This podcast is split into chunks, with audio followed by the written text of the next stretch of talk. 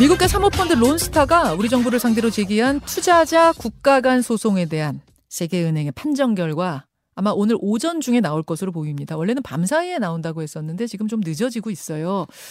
사건을 좀 설명하자면 이런 겁니다. 20년 전으로 거슬러 올라가요.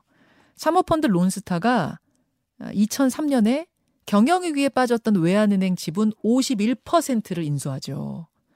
근데 론스타는 어차피 펀드입니다. 뭐 오래 가지고 운영할 생각은 없었어요. 그래서 3년 만에 여기저기 팔 곳을 찾아다녔는데 처음에는 HSBC와 매각을 협상했다가 결렬이 됐고 결국은 하나은행에다가 4조 원에 약 4조 원에 팔았습니다.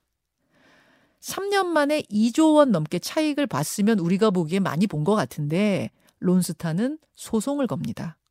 그것도 2012년에 뒤늦게 뭐라고 했냐면 한국 정부가 회방을 놓는 바람에 더 비싸게 팔 걸 못 팔았다. 싸게 팔았다. 이런 거죠. 그 소송이 10년을 끈 겁니다. 잠시 후에 세계은행 IMF 국제투자 분쟁 해결 기구의 결정이 나오는 거예요. 만약 지면 우리나라가 론스타에 물어줘야 되는 돈이 최대 6조 원입니다. 어마어마한 소송이죠. 자, 쉽고 자세한 설명 듣고 오늘 판결을 받아드리겠습니다. 참 좋은 경제연구소 이인철 소장 연결이 되어 있습니다. 아, 소장님 나와 계세요.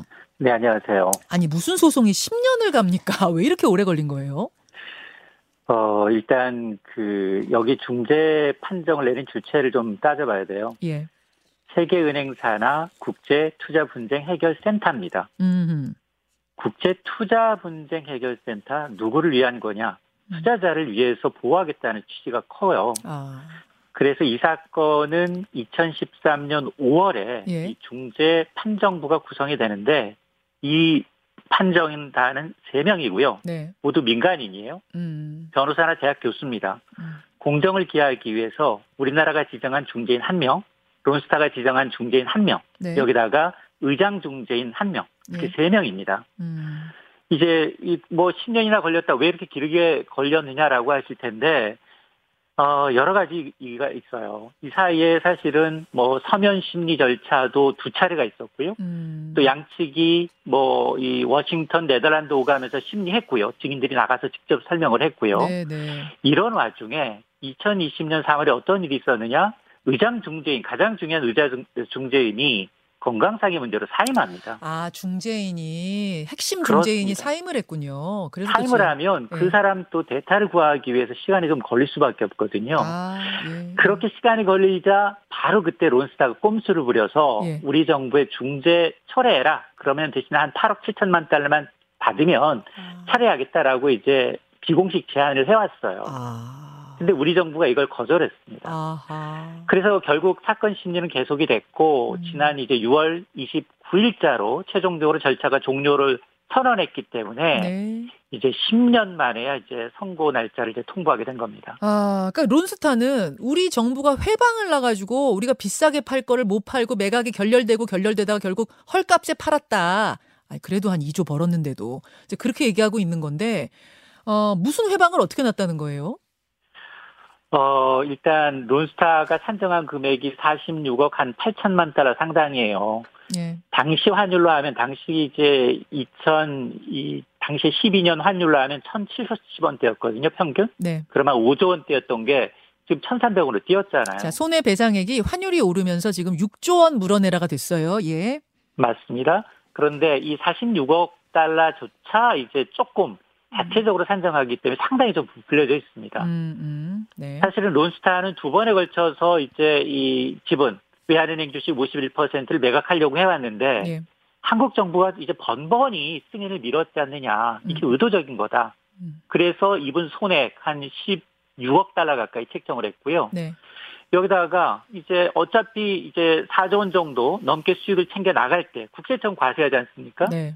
근데 이 부분에 대해서도 야 이건 국가 간 이 협정에 따라서 면세 혜택 줘야 되는데 이 아. 부분에 대해서도 한 7억 6천만 달러 손을 입었다라는 주장이고 아, 팔고 어쨌든 팔고 나갈 때 우리가 세금 매긴 거 그것도 과했다. 과했다. 아. 그건 왜냐하면 이, 이 론스타의 이제 이 페이퍼 컴퍼니인데 벨기에 소재를 두고 있어요. 예, 예. 자 그러다 보니까 한국과 벨기에는 이제 이 음. 양자간 투자 이제 조약의 근거에서 음. 이중과세 방지 협약에 따라서 이제 면세 혜택을 받도록 돼 있다라는 주장인데 음. 무슨 얘기냐? 벨기에 법인 세운 거는 이거는 면세를 위해서는 페이퍼 컴퍼니가 아니냐라는 게 우리 음. 정부의 주장입니다. 그렇죠. 론스타가 아니라 이제 어떤 페이퍼 컴퍼니를 통해서 일부러 얘네가 거래를 한 거잖아요. 이거 그렇습니다. 꼼수 부리려고. 근데 우리는 맞습니다. 아니다. 그거 너네 페이퍼 컴퍼니잖아. 어, 한 몸이잖아. 그러니까 세금 매기는 게 맞아. 이렇게 된 거고. 예. 아. 근데 더 황당한 건 뭐냐? 론스타가 이겨도 예. 손해배상 전액을 받아도 이제 국세청, 한국과세당국이 또 과세할 수 있기 때문에 이것까지 포함시킨 거예요. 이게 20억 달러가 넘습니다. 알겠습니다. 자, 이제 여러분 이해는 되셨을 거예요. 양쪽이 어떤 팽팽한 논리를 가지고 있는지 이해가 되셨을 텐데 결정이 원래 밤 사이에 나오게 나오기로 했던 게 지금 안 나오고 있습니다. 아마 오전 중으로 발표가 날 것 같은데요. 어떤 결론이 내려질까예요. 어떤 결정이 내려질까? 아, 만약 만약 우리가 완전히 패소하게 되면 어, 손해배상도 해야 되고 거기다가 10년 동안 소송비만 든 게 천억 원인데 천억 원 넘어요. 요것도 우리가 다 짊어져야 되고 결국 다 우리 세금이거든요. 어떤 결정이 내려질 걸로 예상들을 하세요, 전문가들은? 이게 일방적으로 한쪽의 주장이 받아들여질 가능성은 상당히 적습니다. 음. 예, 왜냐하면 여기 지금 이 우리나라가 지정한 중재인, 론스타가 지정한 중재인, 네. 의장 중재국 이렇게 들어가 있거든요. 세 네. 명이 예. 이분들 급여 우리나라 정부로부터 왔고요, 론스타로부터 받습니다. 아. 그러다 보니 네.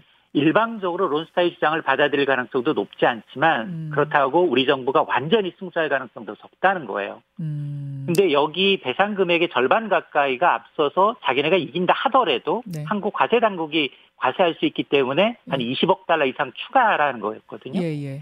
그래서 법조계에서는 음. 아 그래 그래도 지난 이제 이 정부 2000 이제 12년이었나요? 당시에 2020년이었죠. 음. 우리 론스타가 우리 정부한테 중재 철회 조건으로 내걸었던 음, 음. 8억 7천만 달러.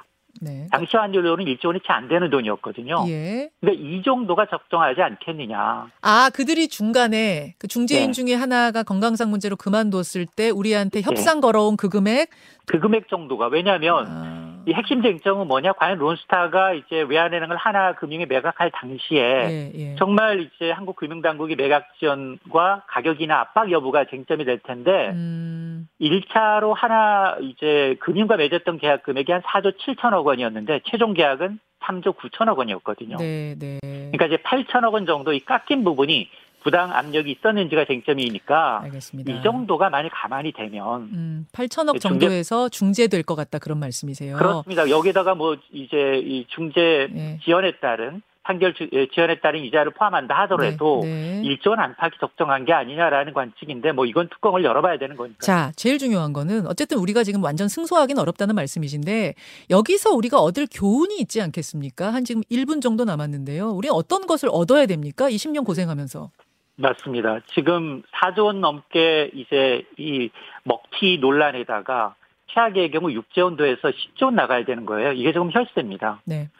근데 지금도 우리 정부를 상대로 한 해외 투자자들의 ISDS 소송은 뭐 한 7건 정도에 달하거든요. 네. 그리고 패한 경험도 있고요. 맞아요. 그러다 보니 국제 분쟁 시스템이 정말 체계적으로 돼 있나? 물론 이제 이 외환은행 매각 과정이라는 건 이제 아, 금융위기라는 특수한 상황이 있긴 하더라도 음, 지금 앞으로 기업 간 거래는 더 복잡하고 커질 가능성이 높습니다. 그렇죠. 더 이상 이제 빌미를 주지 않도록 글로벌 기준 스탠다드에 맞게 음, 국내 제도, 관행, 조속히 좀 수정할 건 수정해야 하고요. 네. 그리고 이렇게 새로 추진하는 정책이나 법률 재개정 때마다 음. 외국 투자가들의 어떤 소송 제기 가능성까지 사전에 좀 면밀히 검토하는 음. 것이 좀 필요해 보입니다. 글로벌 스탠다드에 맞아야 한다. 우리가 지금 글로벌 스탠다드에 맞는가를 어떤 되게 좀 뭐랄까요? 우리 국가 이익적인 관점, 이런 관점이 아닌 좀 객관적인 관점으로 이제 다시 볼 필요가 있다는 걸 이번에 우리가 느껴야 한다는 말씀. 자, 오전 결과 어떻게 나오는지 보고 내일 이 얘기는 좀 더 나눠보겠습니다. 소장님 고맙습니다. 네, 고맙습니다. 이인철 소장이었습니다.